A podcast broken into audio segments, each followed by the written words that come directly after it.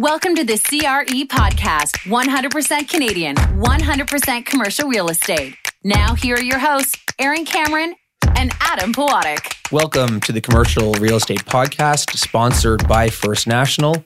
My co host today is Aaron Cameron, and we have a colleague from First National with us today, Jason Ellis. He's the Senior Vice President and Managing Director of our capital markets. He's also known as the Treasury Guy. So, welcome to the show, Jason. Thank you for having me. This is a first for us having a colleague from First National on. We thought it was appropriate.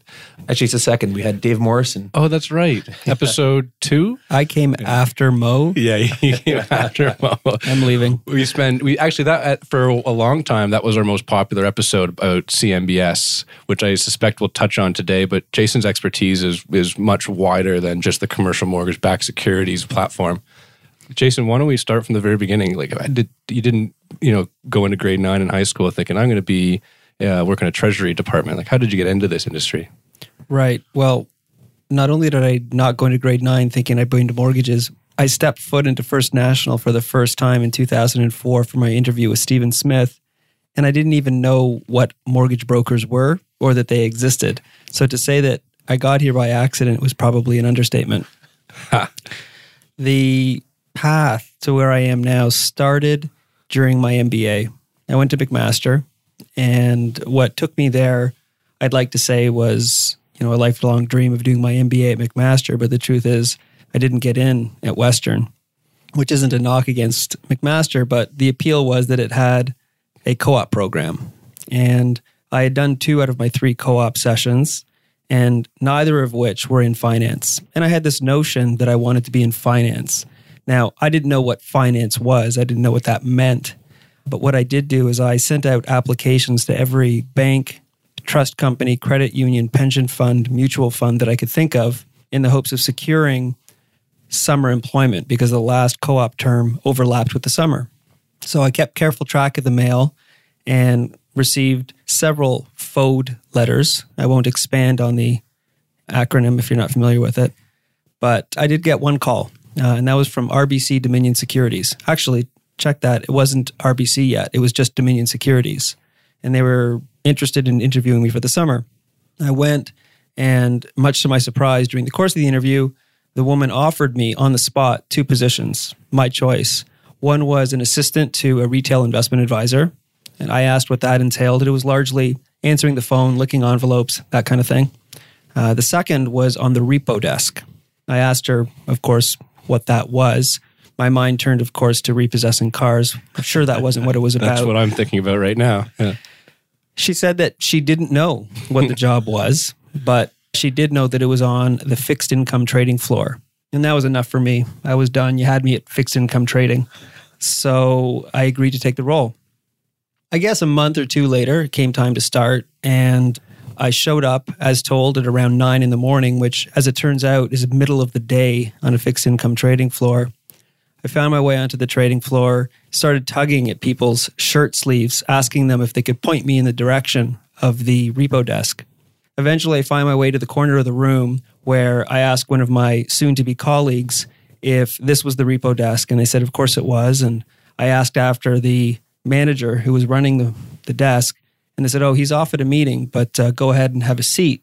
So they pointed me to his chair. Now, what I didn't know at that point was that the thing he hated more than anything else was a warm chair. so the next 10 minutes of my first day in fixed income go like this. The managing director shows up. I'm sitting at his desk. He takes one look across and says, Who the f- are you?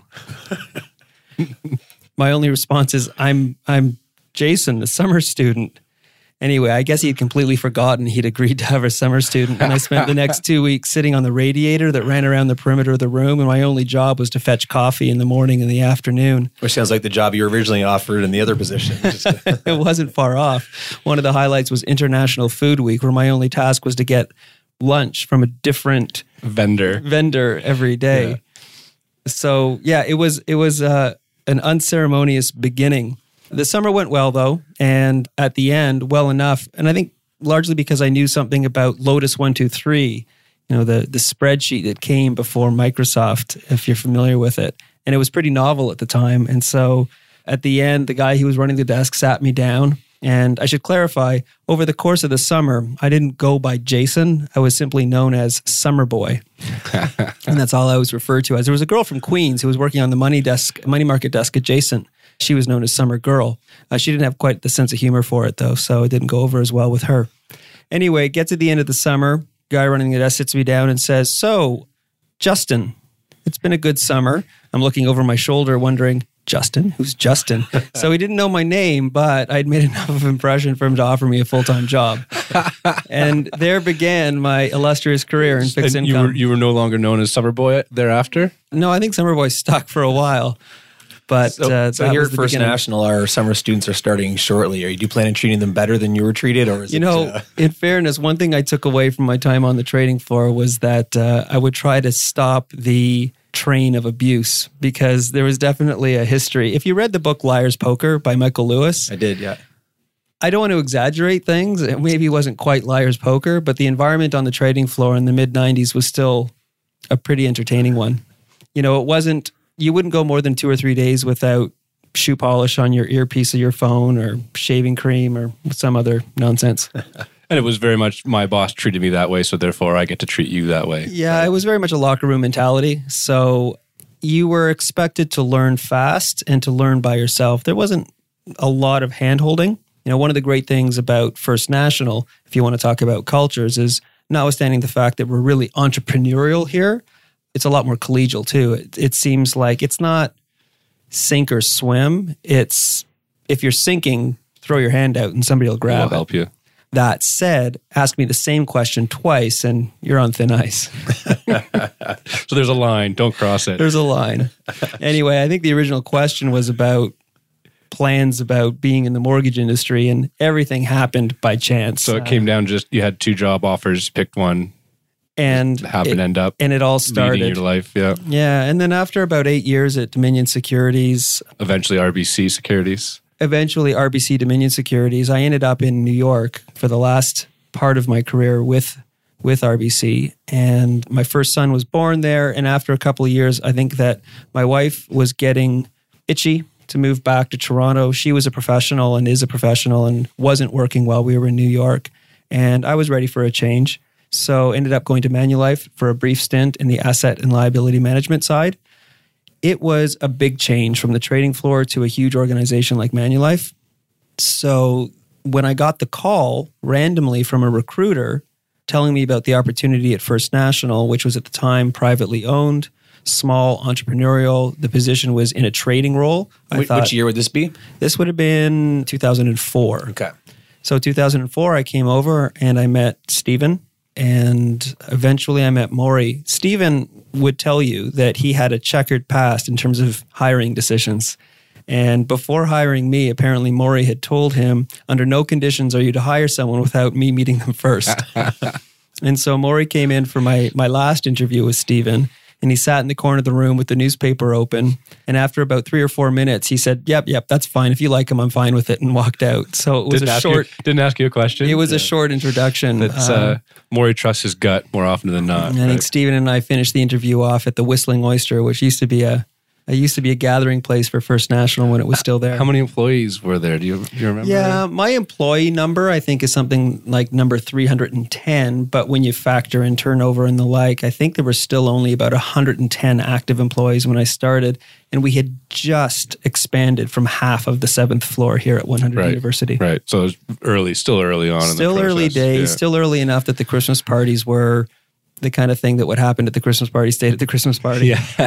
For reference sake, I think we're just about to crest a thousand employees. Maybe Aaron knows better than I. Yeah. I think we have now, and we just celebrated our 30 year anniversary. So you were joining. Yeah, would have been. I'm almost- year 16, right? I'm, so I could almost say that I've been here for about half, Half of First life. National's history now. That was a really long origin story. Sorry. you'll no, no, don't apologize. Edit that down. I'm um, I'm reading the mind of our listeners, and half of them are going. So what is a repo desk? Right. Well, and that will segue probably into a little bit about what we do here at First National in our hedging activity for our mortgages. But when one short sells a bond, so maybe as an introduction to what we do as a hedging activity here at First National, when we promise to lend a borrower a certain mortgage coupon, but we haven't yet completed that mortgage and sold it to an investor, we're exposed to interest rates going higher. We hold the promise to lend you the money at a certain rate. So, in order to protect ourselves, we will short sell a bond. That is to sell a bond we don't own. Now, the catch is the guy you sold it to is expecting you to deliver the bond. Mm-hmm. So, until such time as you actually cover your short and buy it back, you need to borrow it from somebody so that you can make good on your sale to the other side.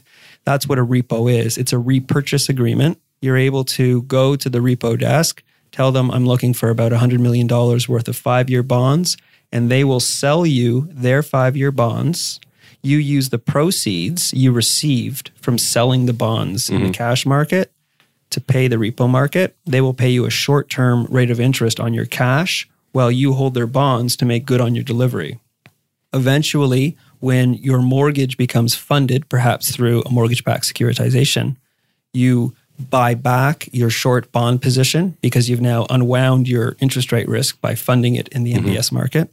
And you return the bonds to the repo desk, and the repo desk returns your cash. My head's already spinning. but I do understand what you're saying. Well, I guess the simplest way to put it is we're all accustomed to the buy low, sell high convention. This is sort of a sell high, buy low idea because we all know, hopefully, that the price of a bond and the yield of a bond is inversely related. So I'm worried about interest rates going higher. So when I short sell a bond, as interest rates go higher, the price of the bond that I've shorted is falling.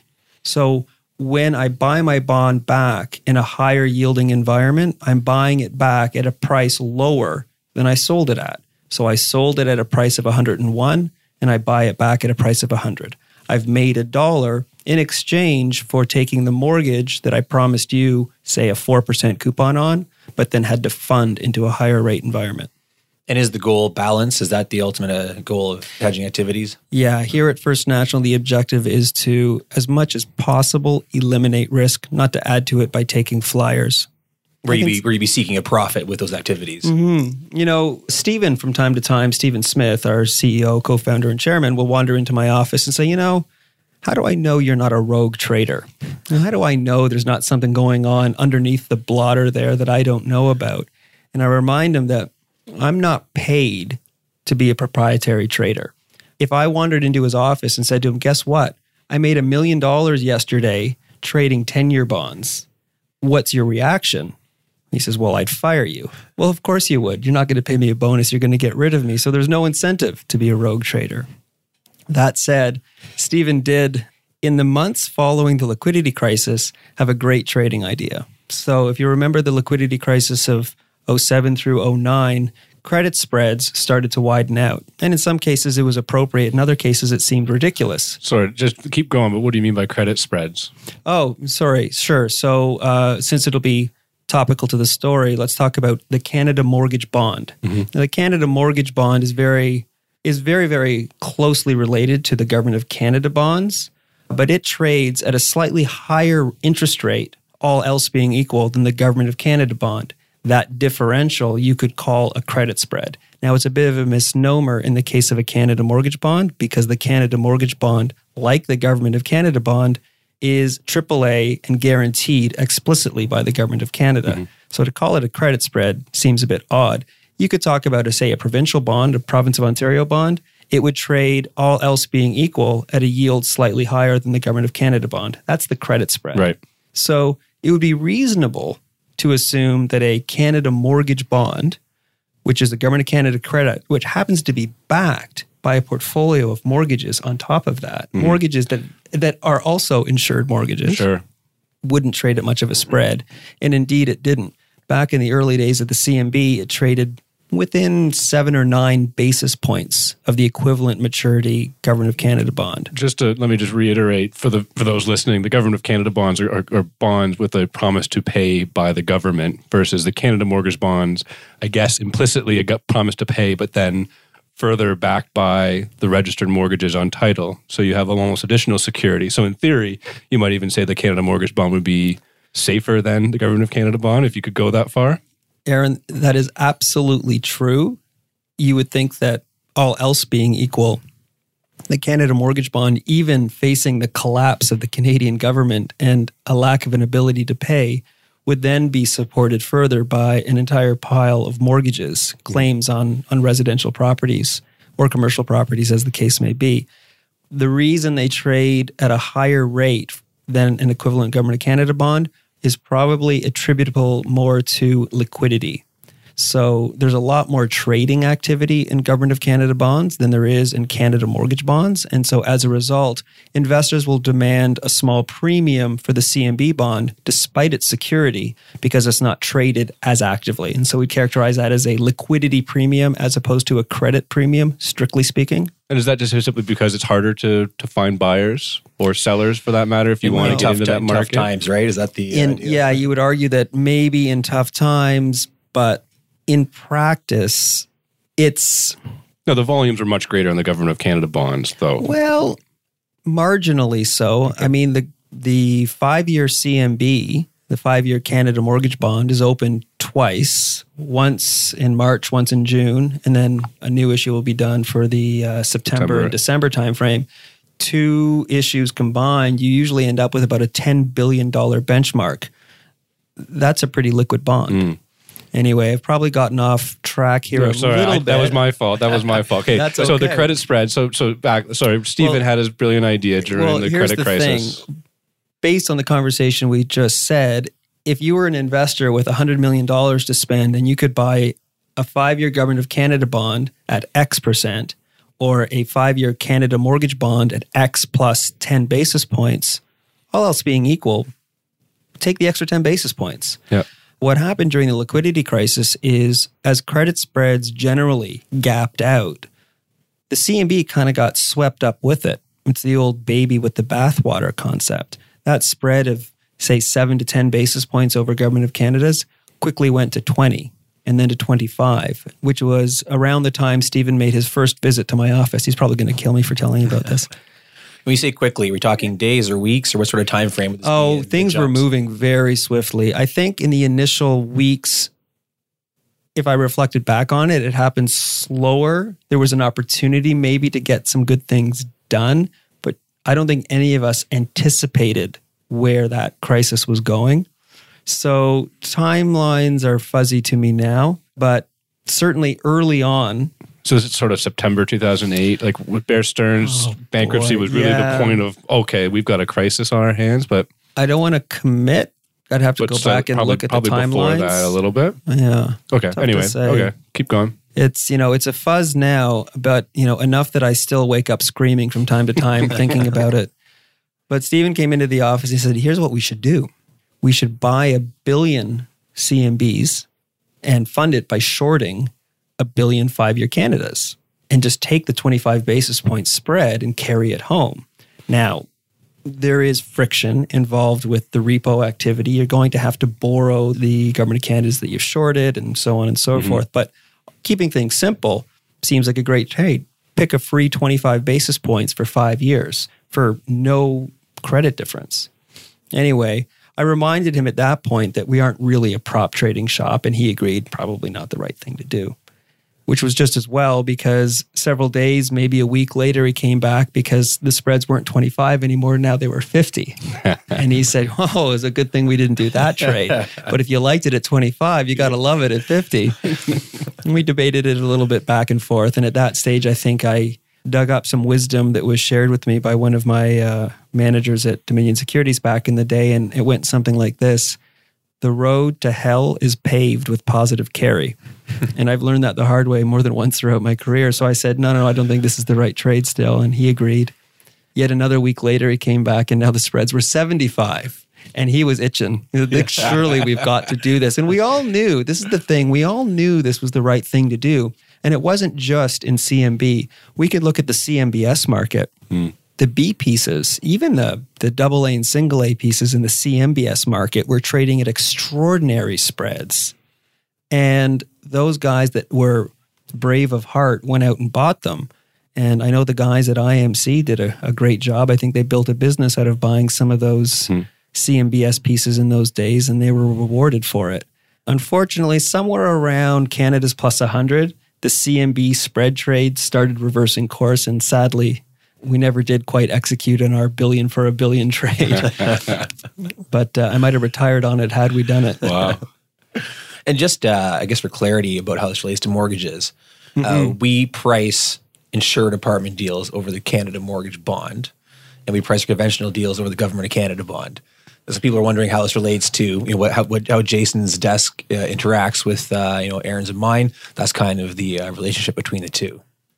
Yeah, so the Canada Mortgage Bond became a key thing for us, and it came along at the right time.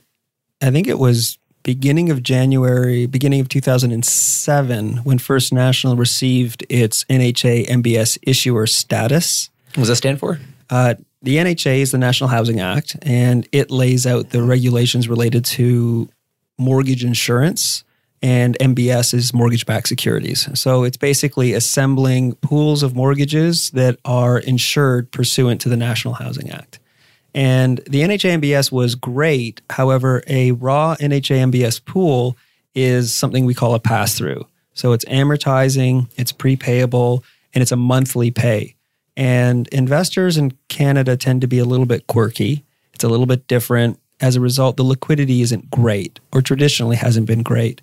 What people prefer is what they're accustomed to, like the Government of Canada bond. It pays a semi annual coupon instead of monthly, and it is a bullet maturity. You don't receive your principal until the maturity of the bond. What the Canada Mortgage Bond does is it allows us to take our insured mortgages, put them into NHA MBS pools, which are somewhat liquid. Mm-hmm.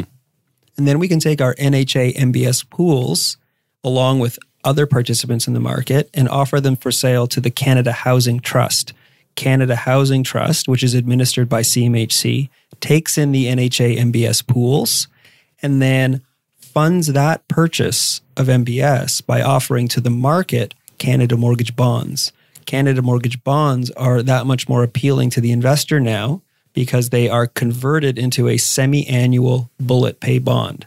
So the reasonable question is how do you take prepaying monthly pay mortgages and turn them into a semi annual bullet bond?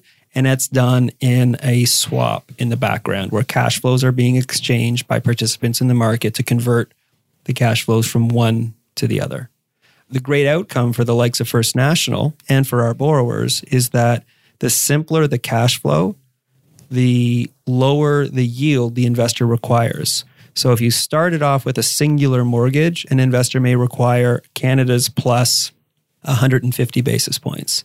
If you put a bunch of those mortgages together and offer them a tradable security in the form of an NHA MBS pool, they might say, well, that's great. I'll take that at Canada's plus 75. And then if you go a step further and put those MBS pools into the Canada mortgage bond and deliver to them something that they're really comfortable with, like a tradable semi annual bullet bond that the CMB is, now you're into the Canada's plus 35. So it allows us to access the funding, which turns into pretty solid mortgage rates. Is substantially lower than uh, options to be priced over the Government of Canada.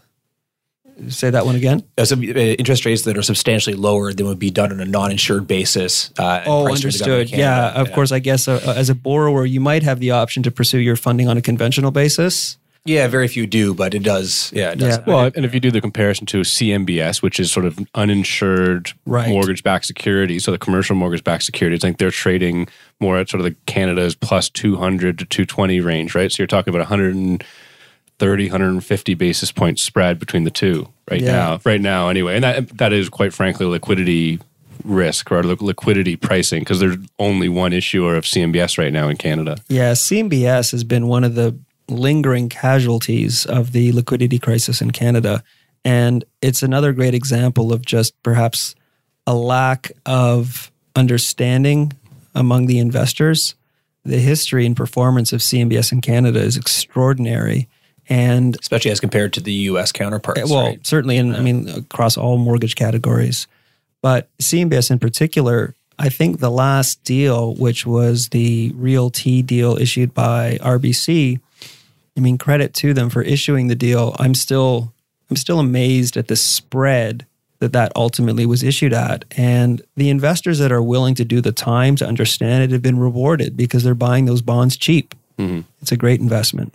And as a comparison point, I actually read in a report earlier today that the US market for CMBS is somewhere around $95 billion in 2017.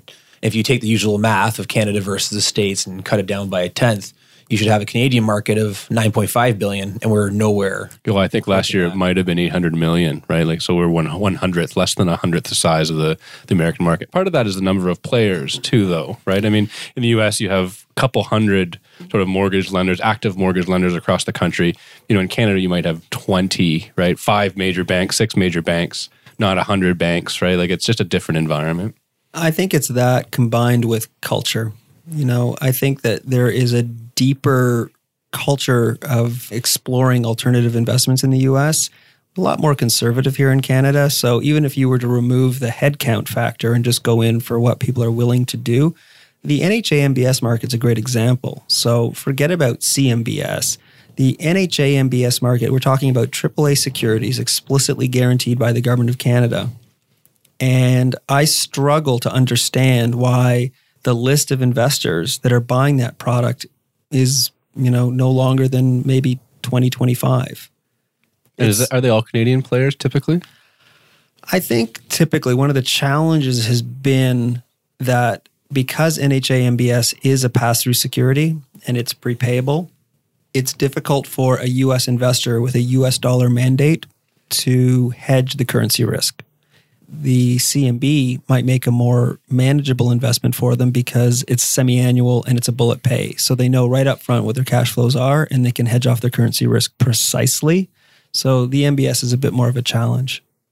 Do you want to get into well, where do you want to go, Jason? What else do you want to talk about? I mean, we can go into different different bases, different indices, CDOR, BAs. I don't know if you want to talk about that kind of stuff. Swaps. We can we can discuss oh. swaps. Well, sure. I guess you mentioned CDOR and BAs. One of my pet peeves, perhaps, is the way the terms CDOR and BA are used quite interchangeably. And while they kind of refer to the same thing, they are different products. So CDOR is an index, it's published every single day. And whether you're borrowing or lending money for some sort of adjustable rate term, you're usually referring to CDOR as the reference point to set your coupon. I'm amazed at how many mortgage documents and loan agreements I've seen where that's referred to as BAs plus. And you need to be careful because a BA is actually an instrument being issued by a bank as opposed to CDOR, which is an index being set in a very transparent way. Who governs CDOR?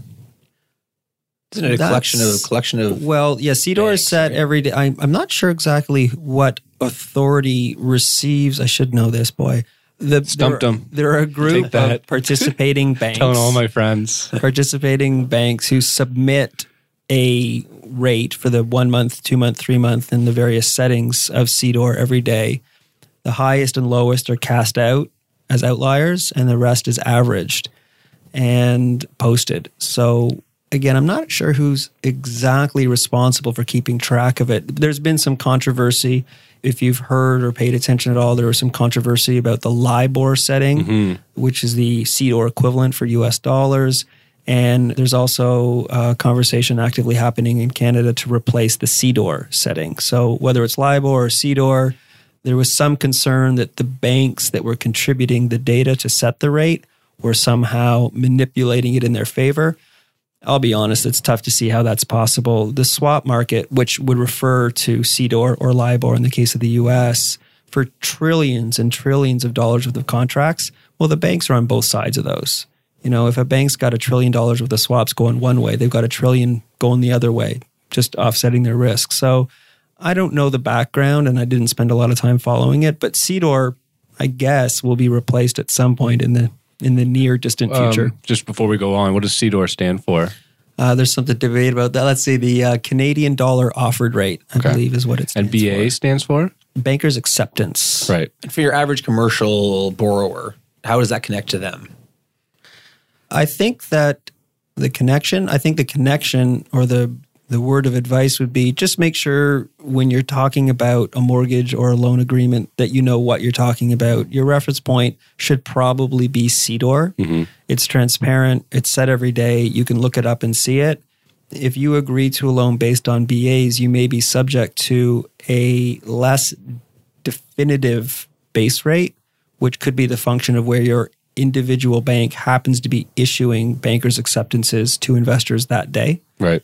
So there could be a, a, variance. For instance, BAs would be issued by the Royal Bank at a much lower rate than a smaller institution. Right, certainly. And just for context, in the commercial mortgage financing world, often you'll see conventional or uninsured development financing priced over BAs or CDOR. So it is prevalent in the marketplace when you're doing a development. I mean, a lot of the financing um, that's done by the banks for some of the major developments that's happening across the country are all BA based with a spread on top. I've right. always heard it quoted as BAs, never over CDOR. So it's funny right. you mentioned that. So I'm pretty sure that everybody's quoting BAs is talking about CDOR.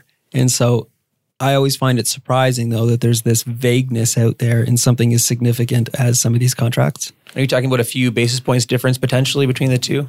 No, I would say that you're talking closer to 10 or 12.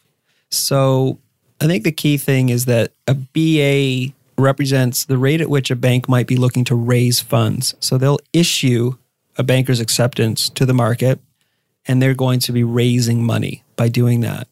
The CDOR, or is the Canadian dollar offered rate, is technically the offered side of the market where one bank might be willing to lend funds to another. Now, that's a loose description, which may or may not hold in terms of its practical application, but that's the idea. So there's a bit of a bid offer spread mm. between where people typically think of a BA trading. Now, of course, BAs have a two way market, bids and offers. But when you talk about what's your BA rate, you're thinking about where the bank's willing to raise money by issuing BAs. And you know, CDOR is more of an offered rate. So you'd likely never see a situation where BAs would be below CDOR. Mm. In fact, usually would be below CDOR. So the BAs would be below yeah, CDOR. Oh, okay. So yeah. you're saying yeah, right. BAs so the other way around, you'd actually never see likely unlikely to see CDOR below BAs. That's right. Yeah. Interesting. Can we talk about uh, swaps? Sure. I guess that's a segue from CDOR.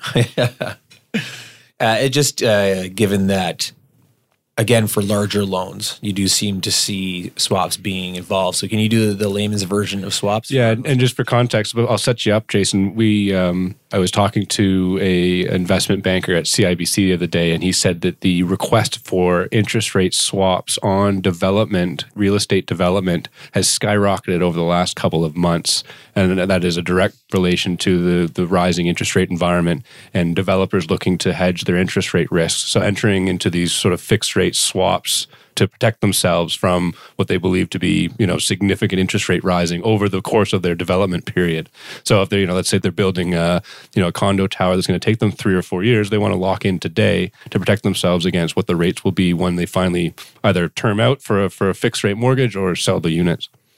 Right. So, I mean, swaps simply put are just that transforming a series of adjustable rate cash flows into fixed rate cash flows. And as a developer, you'd like that certainty perhaps of knowing what your payments will be going through time, especially in a rising rate environment, as you say.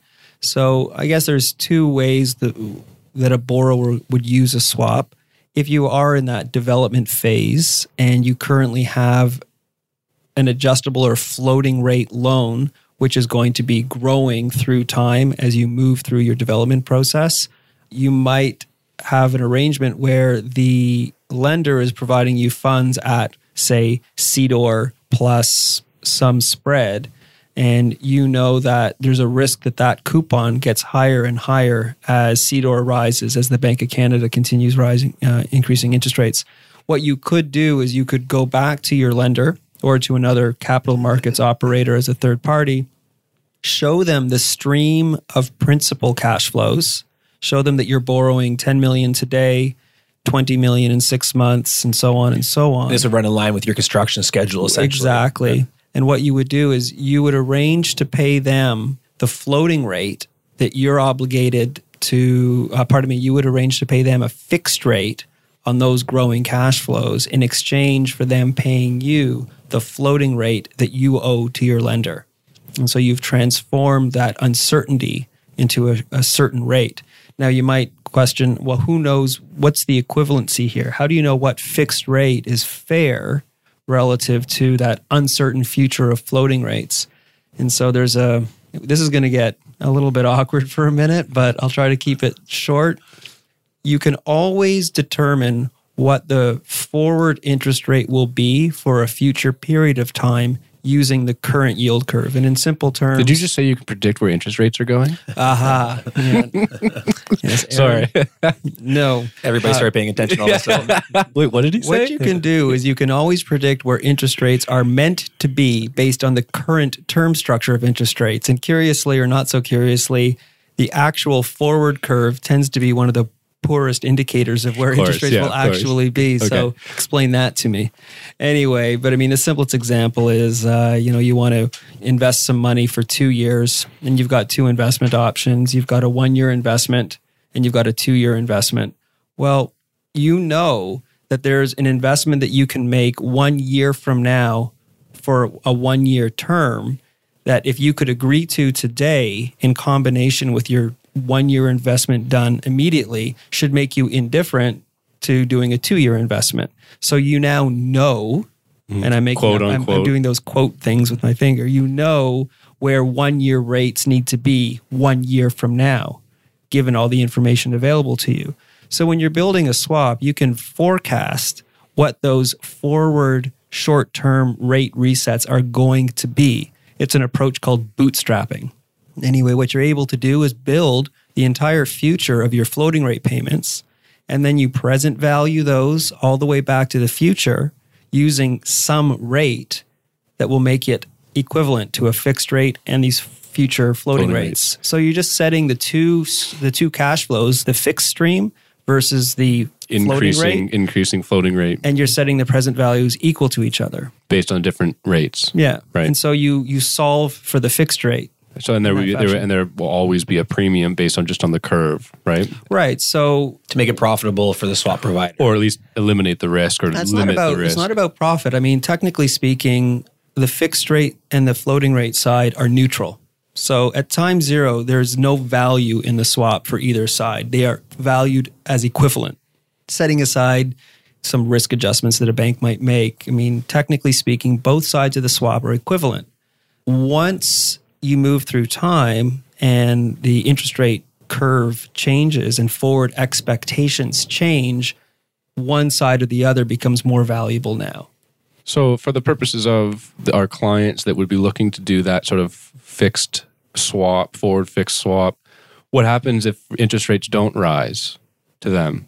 So, let's say they think rates are going to rise 100 basis points and they end up staying flat. So, in the two year time, when it goes to, I, I, don't know, I don't know what the lingo is, but you're exiting or terminating the swap. Are you out money because it hasn't risen, or do you, are you making money because it hasn't risen? Well, here's the thing. If rates are completely unchanged, if say you were in a you had a 3-year fixed for floating swap and 3 years from now the yield curve was precisely the same as it was at time 0, then you would have done well to have not swapped it, okay? Because the expectation was that rates were moving higher a positively sloped yield curve would suggest that rates are going to be moving higher. If rates haven't moved higher, then yes, I guess you would have been better off continuing to pay the floating rate. Right, because you would have been paying a higher interest rate at that fixed amount just by virtue of that present value of the curve. Yeah. So right. Say yes. Yes. Say yes. Yeah. This is the kind of thing that starts getting pretty twisted. Yeah, no, sorry. If, if you're listening and you're confused, don't worry. We all are. well, Jason's not. Jason's not. well, I know what I'm saying. I think I think. there's inevitably one or two quantitative people on the line think, well, this guy doesn't know what he's talking Yeah. about. Yeah. I do mostly. You can email him at, no, I'm just, I won't do all, that. all that's matters I, all that matters is that I, I think that I know more about it than anyone else here at First National, which means no one else can call me out on my stuff. So And if we were to simplify it in terms of you know you're doing this today for a borrower, is there a rough guideline for the premium they're paying in terms of protecting against that risk? right. So I'm going to pause on the premium minute and and just go back to the last point from Aaron, which was you know do you win, do you lose, do you end up ahead or behind? When you make the decision to enter into that swap, you're not making a play on interest rates. You're not trading interest rates. I mean, you are to a degree because if you don't do the swap, you're betting that rates aren't going higher or that they're not going to go higher as quickly as the current yield curve predicts. And if you make, if you do put the swap on, maybe you're predicting that they will go higher as predicted or even higher. Higher. But ideally as a mortgage borrower you're just you're making a decision about what you're comfortable with and if you price out the swap and determine that you can exchange your CDOR plus a spread funding for the next three years for the certainty of a coupon, call it, I don't know, three and a half percent, and that makes sense for you and it fits into your plans, then do it and put it to bed and stop worrying about it. I mean, if you wake up every morning and you check and you see whether it was the right thing to do, you'll hang yourself. Mm-hmm. I mean, you, if you if you live this whole thing with with hindsight, inevitably you're going to have decisions you regret. So it's really about doing something that lets you rest easy as opposed to did I win or did I lose? Yeah. And as far as the premium goes, there really isn't a premium. I think when you think about premium, what you're talking about is the idea of a forward fix on a rate into the future where the forward rate is higher than the spot rate. And so, to put that in context, say you have your three year construction period on a development and you're quite happy to go floating during that three year period. The principal balance is growing and you don't, you don't want to go into the complexity of an accreting swap or anything like that. But you are worried that three years from now, when you're done and it's time to take out your five or 10 year fixed term funding, that rates will have run off on you. So, what you can do is you can do another kind of swap that is the principal will be fixed. It's not going to be a growing principal amount. It's going to be three years starting in the future and then five years for your full loan amount or a loan amount, a principal amount that actually is amortizing down mm-hmm. now with your mortgage. Now, if you could get a five year mortgage today at call it 5%, when you calculate what that forward starting, that three year forward starting five year rate would be, it's going to be, what did I say? 5% was mm-hmm. the today? That's the spot rate. The forward rate is going to be something like, say, 5.5%. That 50 basis points isn't a fee or a charge or a premium. It's like that earlier example. That's the reality where the guy who's lending you the money three years from now for five years can look at the yield curve and say, well, three years from now, I can look at eight year rates right now combine that with three year rates and calculate where the three year forward five year rate should be. Mm-hmm. So it's not a premium or a penalty. And I think a lot of guys look at that hedge adjustment. I mean, here we, we call it a, a hedge fee mm-hmm. uh, for, for some of our borrowers, but it's not it's not a premium. It's just the cost of money. It's just a it's price. the cost of time. Yeah. Does that make sense? Yeah, it does. Yeah, it does. No, not at all. That's okay. I'll, I'll, just keep moving. So the, the, the premium, the difference between the forward starting fixed rate on your mortgage and the spot rate, where if you were ready to borrow today, it's not a premium. It's a function of the steepness of the yield curve. Yeah, and, I, and not surprisingly, I'm sure to you, if you had a perfectly flat yield curve, the five year rate three years from now would be the exact same as right and i think that's what our if you're a borrower looking at this what you're really doing is you're saying okay where are rates today let's call them 5% and do i think it'll be greater than 5.5% in three years and so that delta is that 50 cents and so you do the mental gymnastics of do i think rates will go up more or less than that 50 basis points or whatever the case may be you know i'm always amazed when our commercial underwriters and lenders and sales guys come over and say, "Oh, I've got my borrower. He's you know, wringing his hands together. He doesn't know if he should fix his rate. Maybe he's he's going to wait, see if he can squeeze out another five basis points." And my advice is always the same: which of the two outcomes is going to piss you off more? You could wait and watch interest rates go another 20 beeps higher and then fix your mortgage.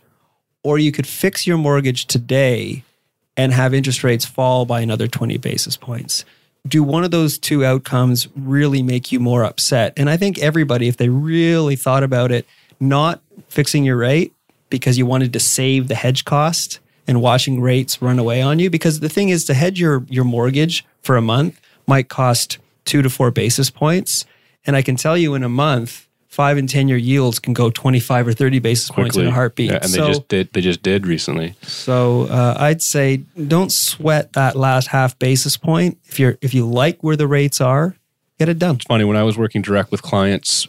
There were two different types of borrowers. There were the ones that were always trying to play the rate and calling you every minute saying, Where is it now? Where is it now? Where is it now? And they were always stressed and they always seemed to make the wrong decision. They always ended up you know not hitting the mark. And then there are guys that just say, yeah, the day before it closes, lock my rate. You know, bygones be bygones. Whatever the rate is, that's what I deserve to get. And they almost always end up with the better rate. Like it's just it is that sort of natural approach to things that end up you know, being one of my the benefactor. one of my favorites is the uh, the borrowers who all of a sudden become fixed income experts. I've had cases where uh, one thing that people get confused about is the use of the ten year government of Canada, and so when people talk about the 10 year government of Canada, you can be talking about it two ways. You can talk about the prevailing benchmark 10 year Canada bond, which right now, I don't think it's rolled over yet. It might yet be the June 2027 Canadas, which would be the bond that the market would refer to as the 10 year bond. Or maybe they have rolled it forward and they're already talking about the June 2028 bond. But in either case, it's not 10 years exactly. Mm-hmm. You might also refer to the 10 year Canada as the interpolated rate to an actual 10 year term using the available government of Canada yeah. bonds. And the yield and curve. so, I mean, I've certainly had borrowers come back and say that I was trying to rip them off because I was quoting them a rate that was not the rate in the Globe and Mail the following morning. And it's like, well, the rate in the Globe and Mail is actually a nine year bond. or nine years, uh, four months, or whatever not. it is. it's yeah. not the ten-year bond. That's not what we were pricing your mortgage over. But the best one was a guy who actually faxed over a copy of the ten-year bond rates that he was being offered by his retail investment advisor. So these were the rates where his advisor was willing to sell to him government of Canada bonds. So of course, because he's trying to sell you the bonds, he wants to give you a low rate because it's in his favor to sell them to you at a higher price and a lower mm-hmm. yield. Of course, I'm trying to just lock you in where I can go and I can actually sell bonds in the market myself.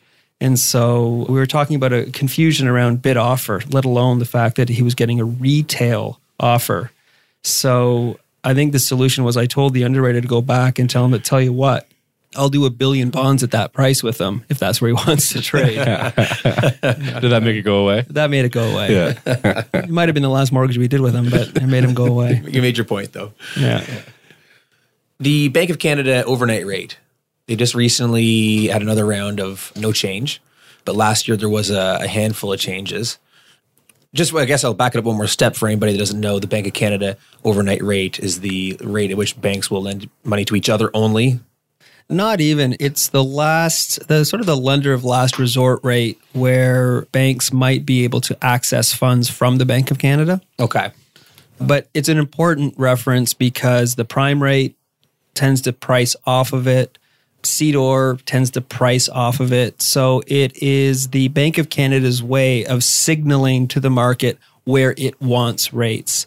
So if the Bank of Canada did move up another 25 basis points and the SCED 1 banks didn't move the prime rate up with them, the bank would be very unhappy with uh, the Bank of Canada that that is would be very unhappy with the SCED one banks because they depend on the banks through the prime rate to communicate and facilitate that change in policy.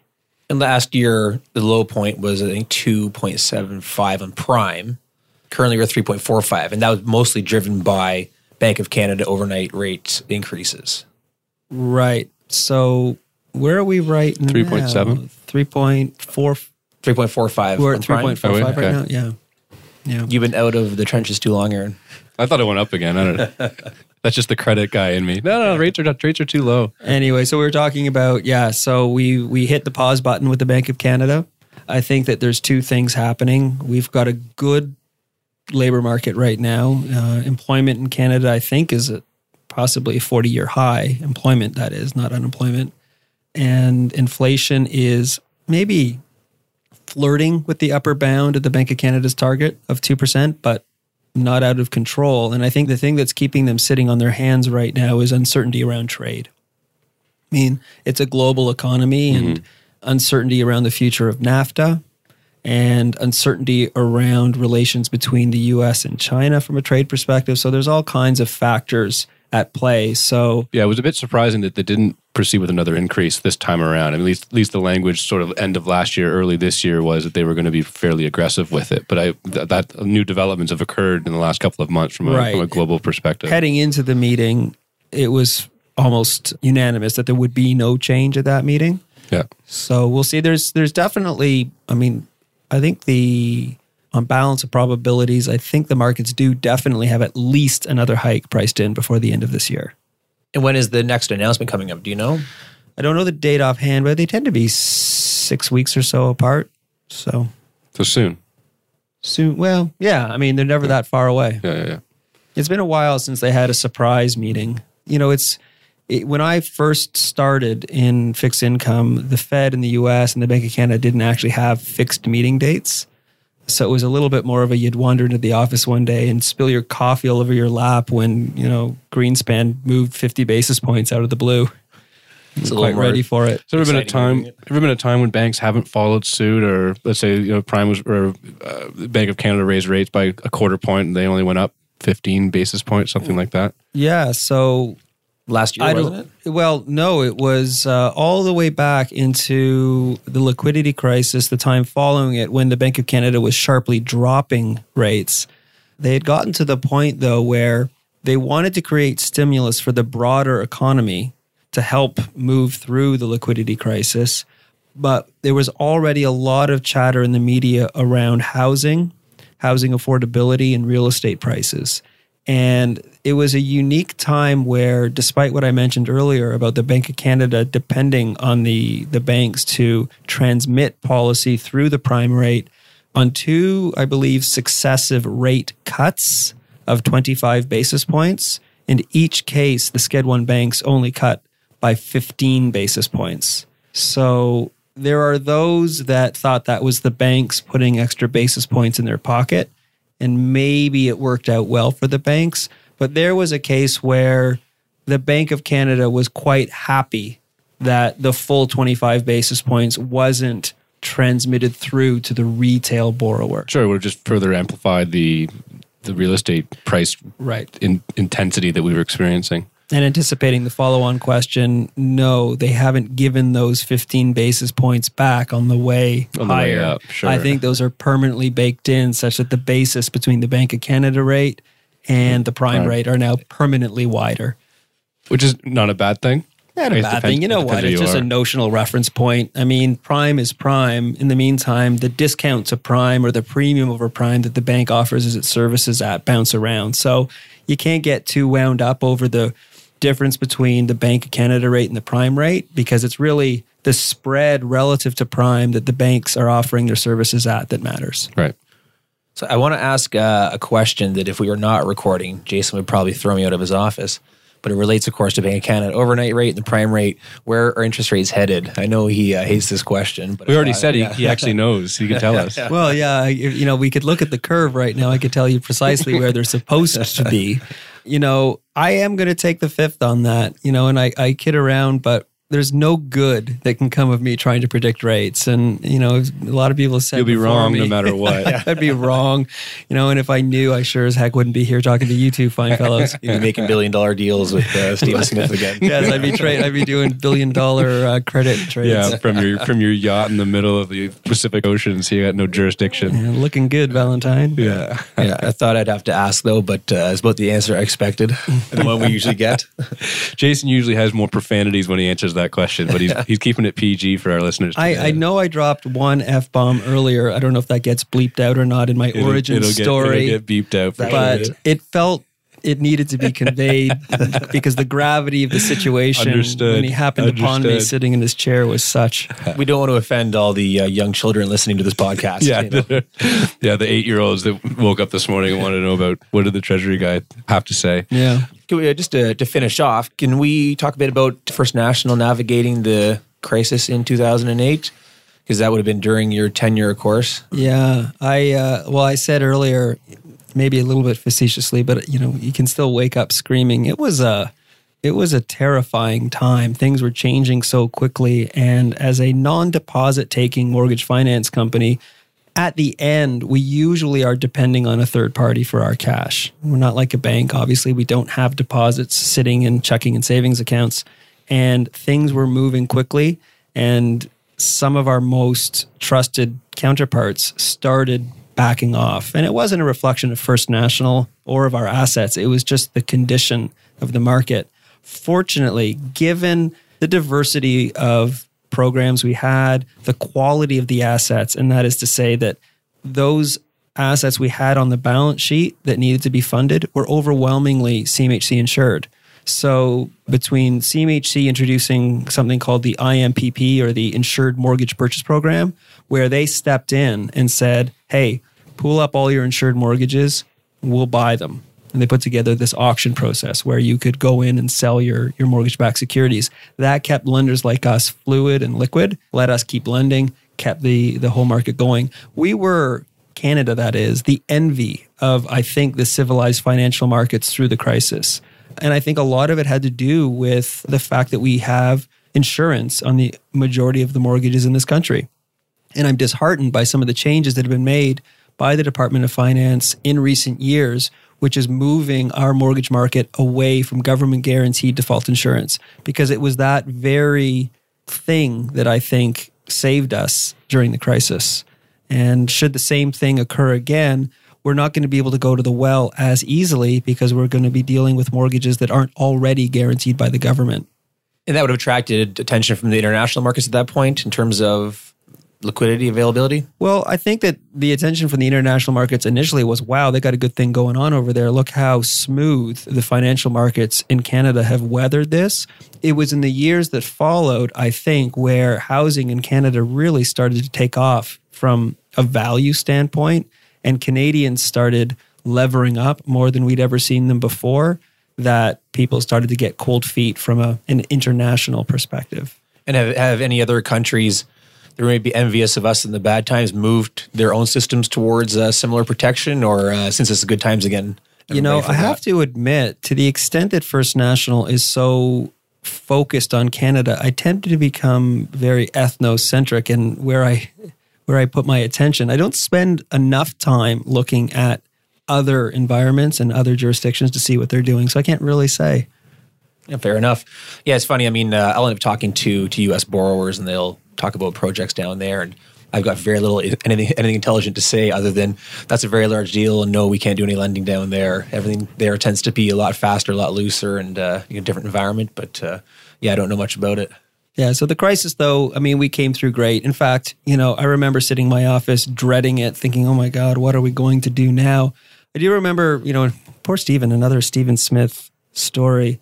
He was on vacation when things really went sideways, when the asset backed commercial paper program started seizing up. He was on vacation in Europe on a, a cruise of some description. And I'm freaking out. And he was remarkably calm to his credit. And I remember him saying to me one evening, guess where I am? And I'm freaking out. I don't know. Where are you? I'm on the balcony of my cruise ship having a glass of champagne. As I'm freaking out here. What are you talking about? champagne. But he was cool as a cucumber. And, you know, history will show that we made more money in the years that followed the liquidity crisis than ever before because rational minds prevailed. And as everyone else was bailing, and you guys certainly know from the commercial side, the banks sort of put a stopper on lending. And First National stepped into the fray and became what I believe now is the largest CMHC multifamily lender in the mm-hmm. country. Absolutely. Completely yep. changed gears from CMBS to CMHC insured multifamily. And it's just been amazing. Yeah, we were the only ones at the time that were were doing anything. Right, there was nobody in the marketplace. Allowed us to introduce ourselves to many new borrowers. There are still good clients today. Right. Hmm if memory serves correct, we got caught with a fair bit of CMBS on our balance sheet, but that managed to be resolved. Yeah, well, that was one of the greatest interest rate calls ever by Moray. You know, he's he's the king of hindsight when it comes to interest rates. But you know, we had these mortgages on the balance sheet, and they were hedged as they should have been. And Moray at one point decided, you know what? I think we're going to own these mortgages for the long term because it was going to be a while before CMBS offered us the opportunity to fund them.